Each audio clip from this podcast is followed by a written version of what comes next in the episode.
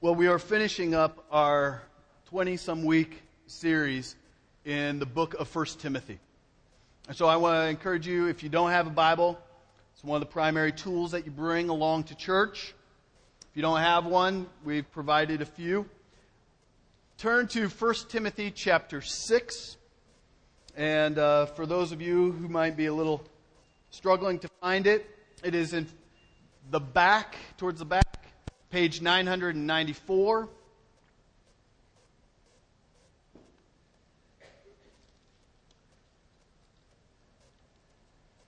And these are Paul's final words that he is communicating to his, his son in the faith, Timothy. Timothy was a young man, probably his, his 20s, maybe his early 30s at, at the most.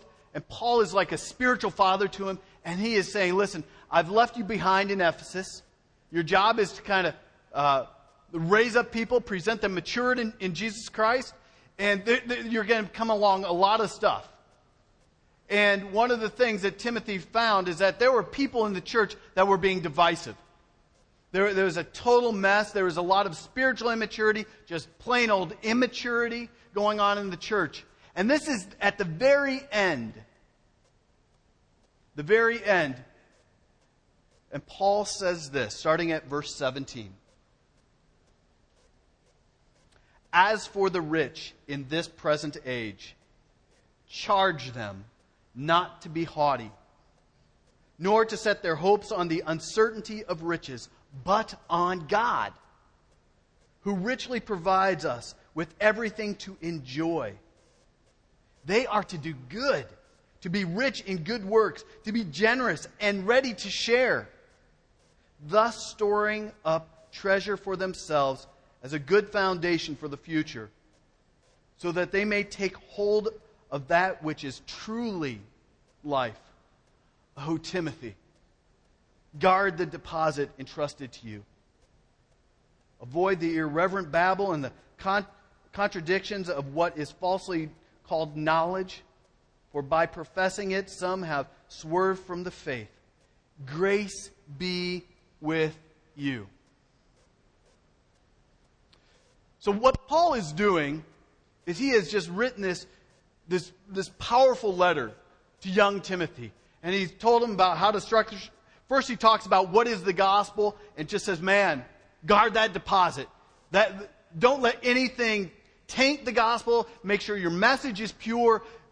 Then structure your church in such a way that it is protected, that that gospel is absolutely protected. Have elders, have deacons.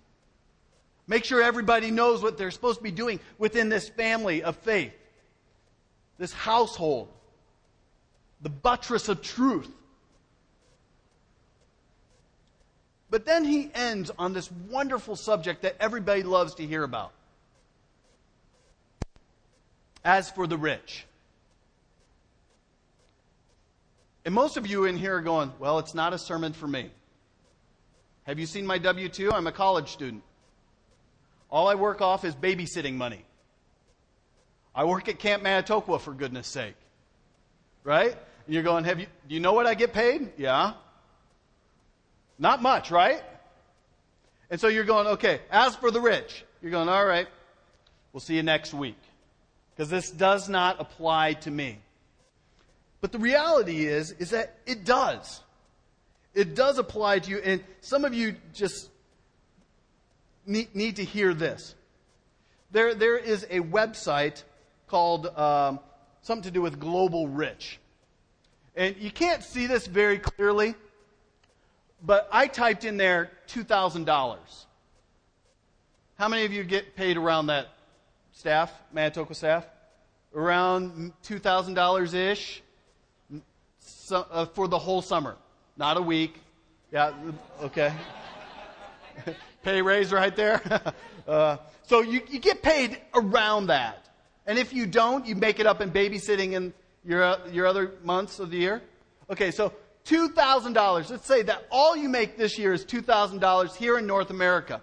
Did you know that you are in the top 17, almost 18% of the most wealthy in the world? By making $2,000, you are in the top 18% of the most wealthy in the world. You're rich. It applies to you. This website also goes on to say the top 10% of the most wealthy in the world are those people who make $25,000 a year. If you make $25,000 a year, you are in the top 10% of the world's wealth. 25 You're rich. You're wealthy. The top 5% of the world is $33,700.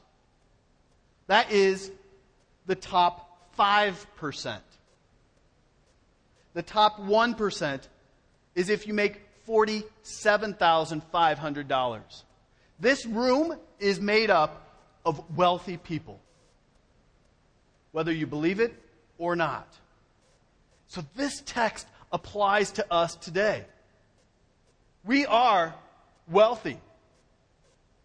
And if you are, don't think of yourself as wealthy, we've got some attitude changes.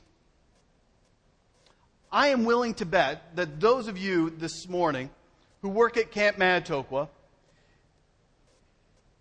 how many of you, honestly, who have worked here before, can say the vast majority of the money that you have made during the summer has been spent by the end of the summer. Honestly. Thank you. One honest person.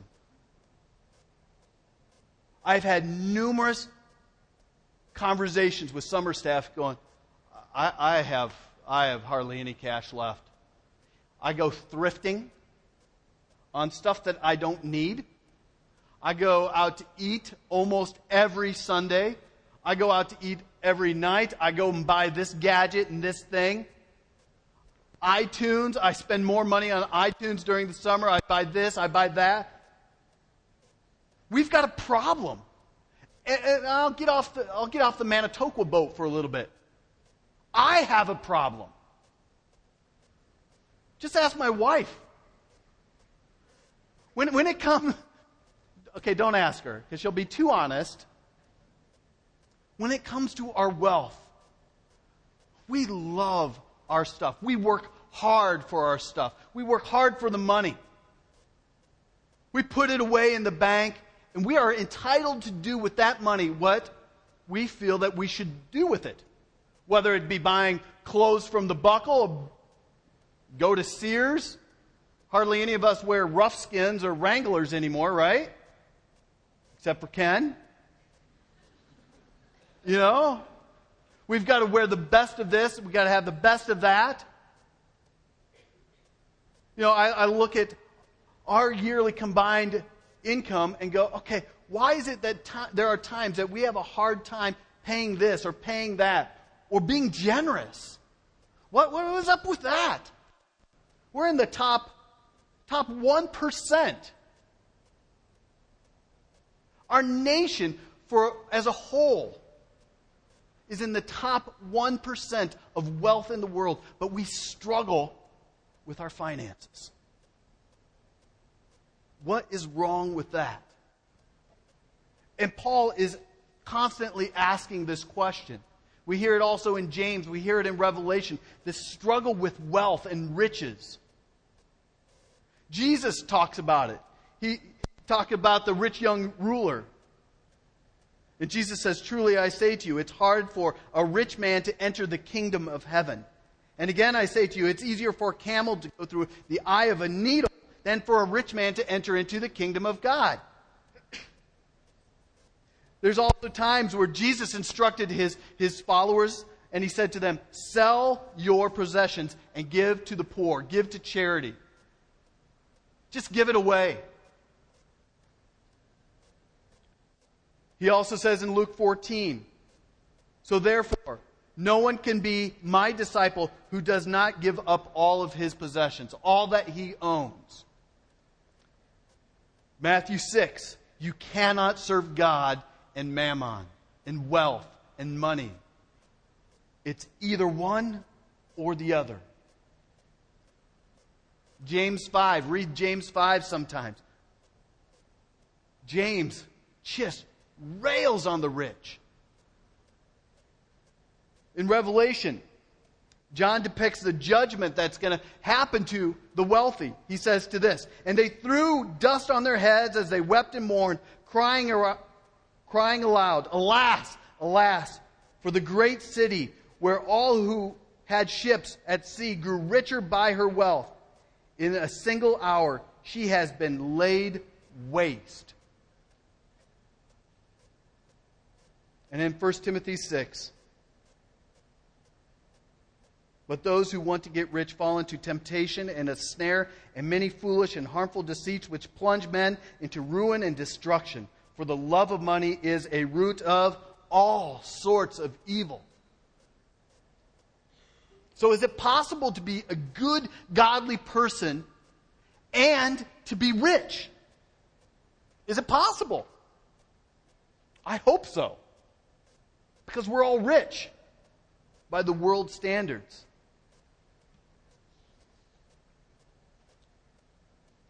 So here's our theme this morning that just needs to be flushed out. Our theme is this To be good and rich, we must, be, must aim to be rich in God. To be good and rich, the only way to make it is to be rich first and foremost in God. Being rich in God is a Jesus phrase. It's his words. Jesus, Jesus warns people and says, So it is with a man who lays up treasure for himself and is not rich towards God.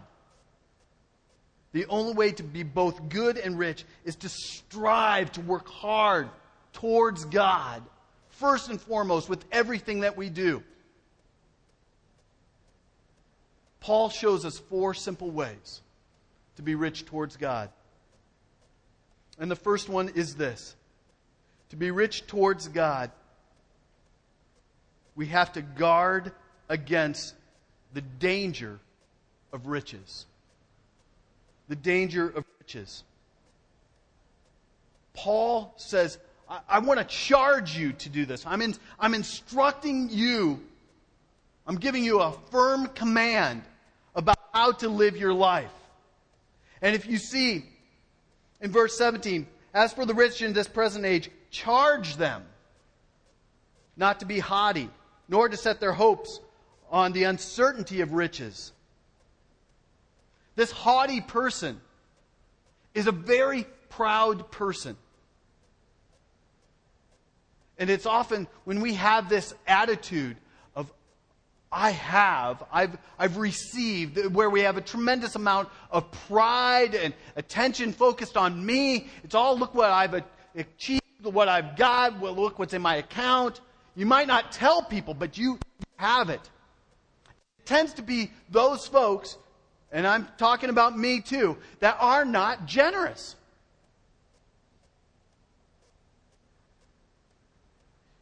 You right now, this summer, if you don't live in the, the Lincoln Way area, this is an extremely wealthy area. Extremely. Take a tour, drive around. Extremely wealthy. Huge homes. Some of which have huge bank rolls. I'll tell you on the inside, many of them are empty. Are empty. We have got to be people who are not proud with what we have, but understand that these things are all just gifts from God first and foremost, everything that you have, everything that you wear, everything that's in your pocket, everything that you packed in your car and your trunk and brought to camp, everything that's hidden away back at home, all those things are gifts from God. They're not even yours in the first place. And for us to be proud to say, look at what I got. look at my stuff, is an issue of pride. And we've been sucked into the allurement of stuff. We all have. And Paul says, listen, we got to check your attitude. In 1 Corinthians chapter 4 verse 7 it says this, "What do you have that you did not receive?" But if you did receive it, why do you boast as if you did not receive it? God has given us all that we have. Like Job in the days of old, it could all be taken away in a day. If we want to be rich toward God, we need to repeatedly, constantly repent of our pride. We also have to guard ourselves against trusting in riches instead of God. He says, Command those who are rich to not focus on the riches, but on God. Riches don't do you much in the life to come.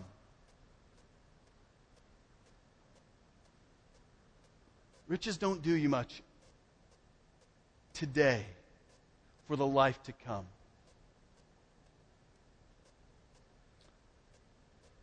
I'm looking forward to hearing more of a story that's over here of Stephen and Grace. I'm sure you don't want much attention, but that's okay. Just hearing that they're spending a summer as a married couple serving before leaving everything behind to go serve somewhere else. It's not a life of pride and look at what we got. Man, we got to, before we go and serve, we got to work on our bankroll. Instead, what it is, is let us just serve because these are all gifts from God. So, our first thing is that we've got to make sure that we are right with God. Because if we're not, your future is not set. The only way to be right with God is to turn from your sin and away and place your trust fully in Jesus Christ, who's the only substitute that counts. God richly supplies us with everything that we need. Everything. And that is enough. And if we fix our hope on God and Him alone, then we can enjoy everything good. For me, the thing that I need to do is I need to loosen my grip on the things that have been given to me from God. We need to be good stewards of the things that God has allowed us to have and rightly enjoy them but we also need to hold them loosely. If God gives you a job, if God gives you a home, how do you hold that stuff? How do you hold, if God gives you children, how do you hold those things? Do you hold them tightly and control them? with all your might? Or do you hold them with open hands loosely? Say, God, these are, these are gifts. How do you want me to use them and shuffle them around for the sake of your kingdom? The resources, God, that you have given me are not for my solely for my enjoyment, but they are for your sake, for your kingdom. And I am to invest in other people. Completely. With my time, my talents, my treasures. I am to take those things that God has given me through Jesus Christ and I am to invest in others for the sake of His kingdom, for the sake of His name, right here. How am I using these things?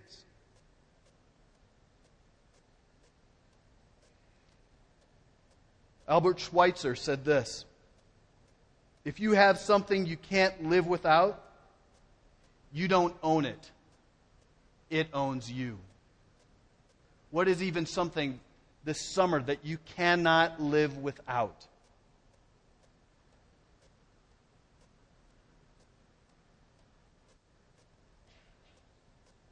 Starbucks right here. I'm not sure I can live without Starbucks, I'll just be honest with you.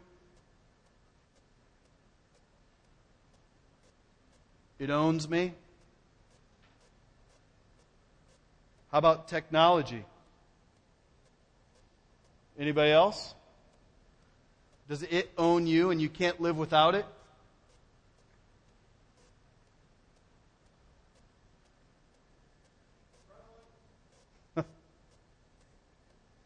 Anything else? What else owns us?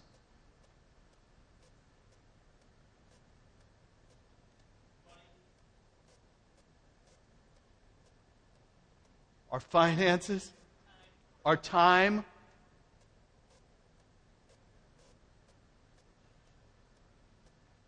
And we're selfish with these things, and those things own us. And God says, No, no, no, no. These are gifts from me to you. Use them for the sake of my kingdom. Don't hoard them and hold them tight where raw, moss and rust destroy, but use them for the sake of my kingdom. You're wealthy in time. We all have the same amount of time in a day. Use it for the sake of his kingdom. I don't have time. Maybe you're owned by something else in your day that you need to let go of.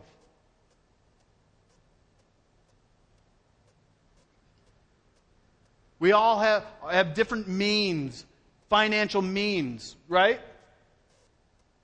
Well, I, I, I can't begin to, to give. I can't begin to be generous because, you know, I've got all this stuff. Really? God has given you all this stuff for the sake of what? His kingdom.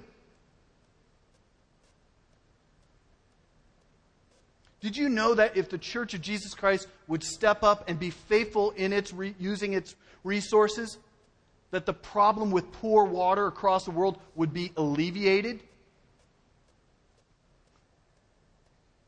The churches can't even pay their bills. And the water is terrible, diseased. Just saying. He also goes on in verse 18, and this is the second point, is that we have got to be rich toward God in our good deeds. In our good deeds. We've got to be just extravagant in our good deeds. Rich Christians should be rich in good deeds as evidence of just the gratitude uh, that we have from God that's just pouring out. This week, and this is not a pat on the back, Laura and I have this huge mound of wood chips in our front yard. We ordered way too many. Way too many. But Isaac and I were driving to camp for something, I don't know what, and there's this guy. There's this sign on the corner of uh, by Commissioner's Park. And he is up there planting stuff and doing stuff, trying to make it look beautiful. And all of a sudden I go, you know what? I have got so much stuff at my house. So I pulled over and I said, Hey, my name's Paul. Hey, I'm Steve. Steve worked, uh, regular working guy that lives over just St. Andrews next door. And uh, He's part of the Rotary Club, and part of what they do is just good deeds in the community. I said, Hey, do you need any wood chips? Yeah, I'd love to have some wood chips. You got a couple bags? I'm going, Oh, you know, I really was hoping he'd say, Can I come over and get, get it? He goes, are, are you able to bring it over here for me? I'm going, Dang it. It is hot and sweaty. I've been eaten alive by mosquitoes. And then all, all my sermon prep starts kicking me in the head, going, Be rich in deeds. I said, I'll be right back. Grabbed three big things, garbage things. Went back to my house, filled them full of wood chips. This guy was just beaming. And he said, why, why are you doing this? And I said, Well, one, I got too many wood chips at my house. We got to get rid of them. He goes, Where are you from? I said, Well, my, my wife is the executive, executive director at Camp Manitoqua. I'm a pastor, and one of the things that we believe that we got to do as Christians is just serve people. that is so awesome. Christians, rich Christians, are to be rich in their good deeds. Constantly scanning the crowd, saying, Oh, I, I heard this, and I'm going to act. I'm not going to wait for church leadership to go do it. I'm going to do it. I'm going to go do it. This summer, Manitoqua, you are going to have a gajillion kids and you're going to hear a gajillion different needs. And what do you do? Are you going to say, well, good luck, I'll go swimming with you? Or do you find ways to meet needs? Are you, do you store up a treasure in heaven by investing in these kids in any way possible? If there are kids that you hear of needs that just cannot be met, you contact Nathan, my wife, me, and we will make sure that needs are met. Because Christians don't just pay bills, send out checks, we serve and we help.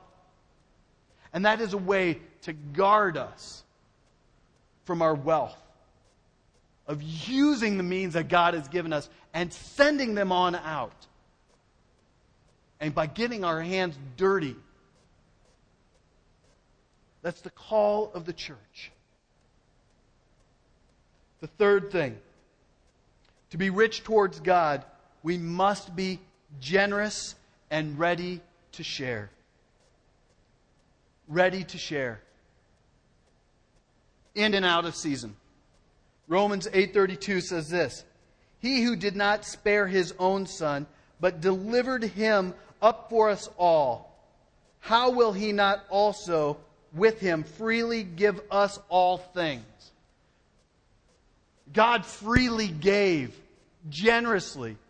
He was ready to share his son. And how did he do it? The most extravagant way. God was ready to share and he gave us salvation. He gave us the best gift. And in the same way, what? We are called to be generous and ready to share. Not just when there's a guilt trip sermon that comes out. It's like, okay, I'll, I'll write the check. Here's my $5. Or a dollar. Or as a kid, when I was in church, my dad passed down the quarters. So I had something to put in the metal plates. But we, we recognize where generosity comes from. It comes first and foremost from God. And out of that, that gratitude and love, we are so ready to share. So ready to share. And I'll share a very quick story of a, a young couple that went to our church. They made nothing. They were just, just got out of college. They came to our church for about a year and a something. And they, they literally, they made money, they paid the bills. They made money, they paid the bills. They also gave as much as they could. But this kid said, Paul, you know, I feel bad. I want to give so much more. They moved away. Probably about three or four months later, we got a beautiful check saying, you know what? You invested in my life as a church. Here's a gift. Please don't send a thank you. Okay. Generous and ready to share. No matter what, no matter what the time.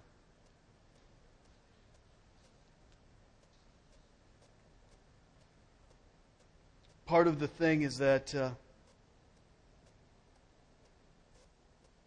our motives are wrong our hearts are wrong, and we're not ready to share. And sharing means giving away to others, it's not sharing with me. you're sharing with others? Because we've caught, been caught up with consumerism. All things are wrong. A lot of us are sloppy and impulsive managers of God's resources. We spend money that we don't have on junk that we don't need, on clothes that just kind of go in the closet further on in the back, and shoes galore, and food that just makes us fat. Welcome to my club. So let me put this bluntly and as carefully as I can, but as bluntly as I can. If you're in debt because of your needs, or you're a sloppy, impulsive manager, then you don't have money to spend on entertainment and meals out.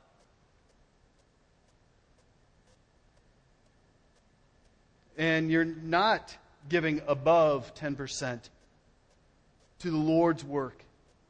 And you don't have money to spend on non essentials like a new TV, a new phone, a new this, a new that. And maybe you're just not ready to share.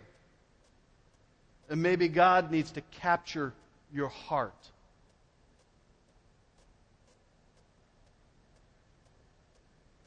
So, how much are we supposed to give? And I'm not a big tithe pusher because I think that's too easy. You know, kind of do the, t- well, I make $35,000, 10%, all right, I'm only going to give gross $35,000 a year. Or 3500 35,000 is good too. $3,500 a year. That's it. That's easy enough. I've done my duty checklist, bada bing, bada boom. But I think C.S. Lewis says it better. He says, I do not believe I can settle how much you ought to give. I'm afraid the only safe rule is to give more than we can spare. In other words, if our expenditures on comfort, luxuries, amusements, etc., are up to the standards common among others with the same income as our own, we are probably giving away too little.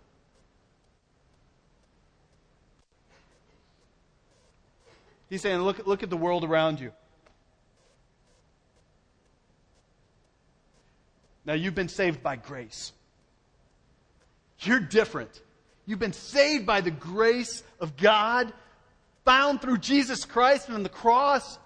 Your life should just be marked with generosity and gratitude and love and, a heart for the world and His kingdom and seeing people saved from the wrath of God and just oh, falling in love with Jesus and you are willing to do whatever. But if your life is the same as an unsaved person, you're doing the exact same luxuries, the exact same amusements, the exact same this, the exact same that, and you're no different than the rest of the world, well, then maybe something's wrong.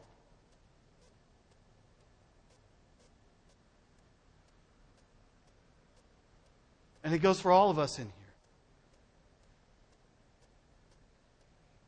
So, the last thing to be rich toward God, we need to focus on the reality of eternity.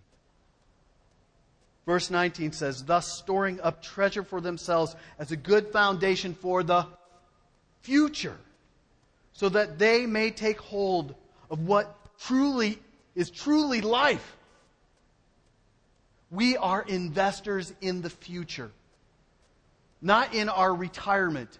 We are to be investors in the future.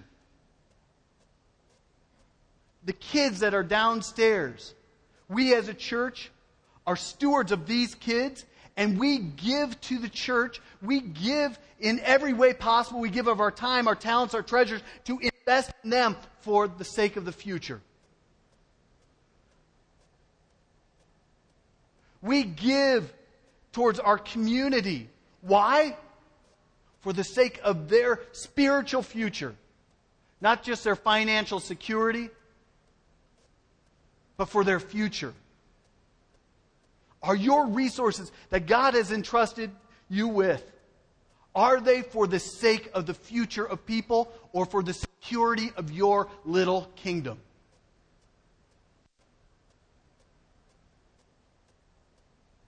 You want to talk, if, if you ever get into premarital, or if you want to see that if this guy or this girl is really the one for you and you've got a heart for God's kingdom, go right for the jugular, start talking about how much are we going to give away? Or ask them, so how is your financial giving to the church and God's causes? Well, I'm not doing anything. Well, honey, I'm not sure you're the one for me. Because your heart isn't for God and His kingdom. Ladies, if He's not giving now, the chances of Him giving later are even slim er. Because He's all of a sudden going to have more toys, more kids, more diapers. He's going to then be in charge of His own little kingdom called a house. And the fact of Him giving away more, then no. Is his heart for the kingdom of God? Is her heart for the kingdom of God? Is your heart for the kingdom of God and laying up treasures for the future, for what truly is life? Anything you invest in this life can be taken from you. What was her name? Crystal? Um, came to Nathan before worship because she's got friends and family down in DeMotte. And I just heard this when she came up. DeMotte was hit by a tornado. Things can be taken away. East Coast has been hit by tornadoes. We've seen it in Missouri hit by tornadoes. Things can be taken away just like that. Anything you invest in eternity is secure in the bank of heaven.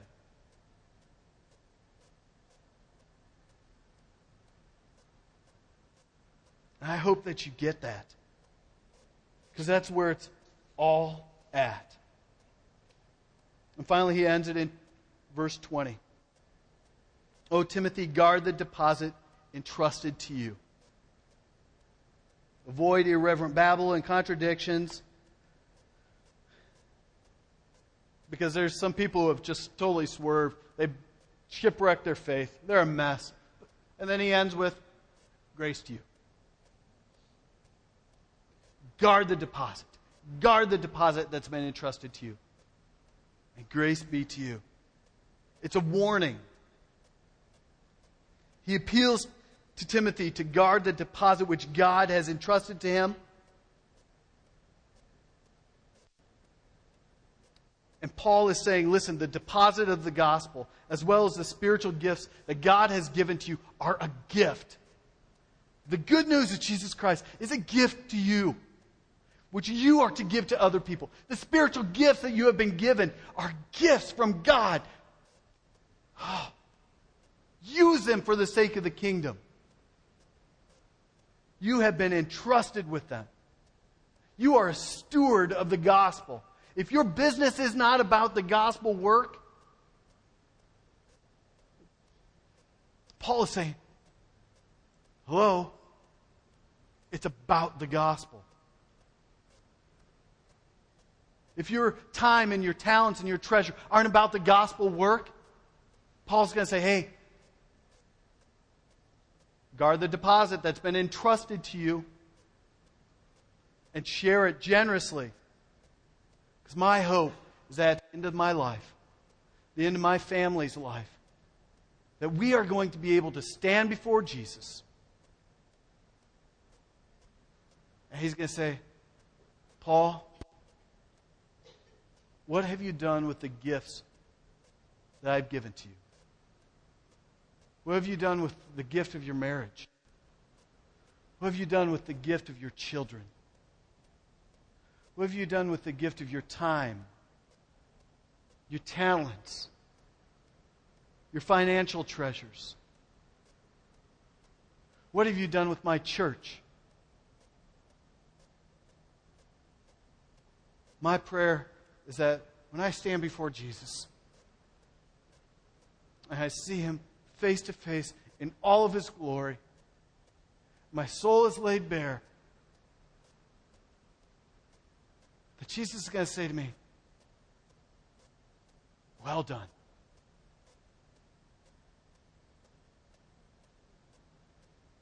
Well done, good and faithful servant.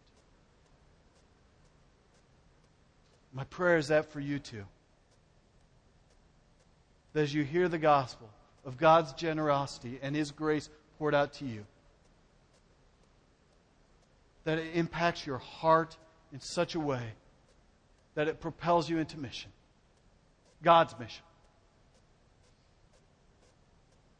That you boldly proclaim the good news of Jesus Christ without any shame because you're a steward of that, that gospel. That as you interact with children and coworkers and people that you rub arms with, that you are a good steward with the gospel and you use all that you have for the sake of his kingdom. That as you get married and have children and uh, grandchildren and great grandchildren, and if you're lucky, great great grandchildren. I don't know if anybody lives that long, but modern technology, somehow they'll keep us alive. That you can look down the line and you could say, man, Jesus is in all of this. And I can, I can die with confidence today, knowing that I can hear my Savior say, Paul, welcome home. Well done. Good and faithful servant. Let's pray.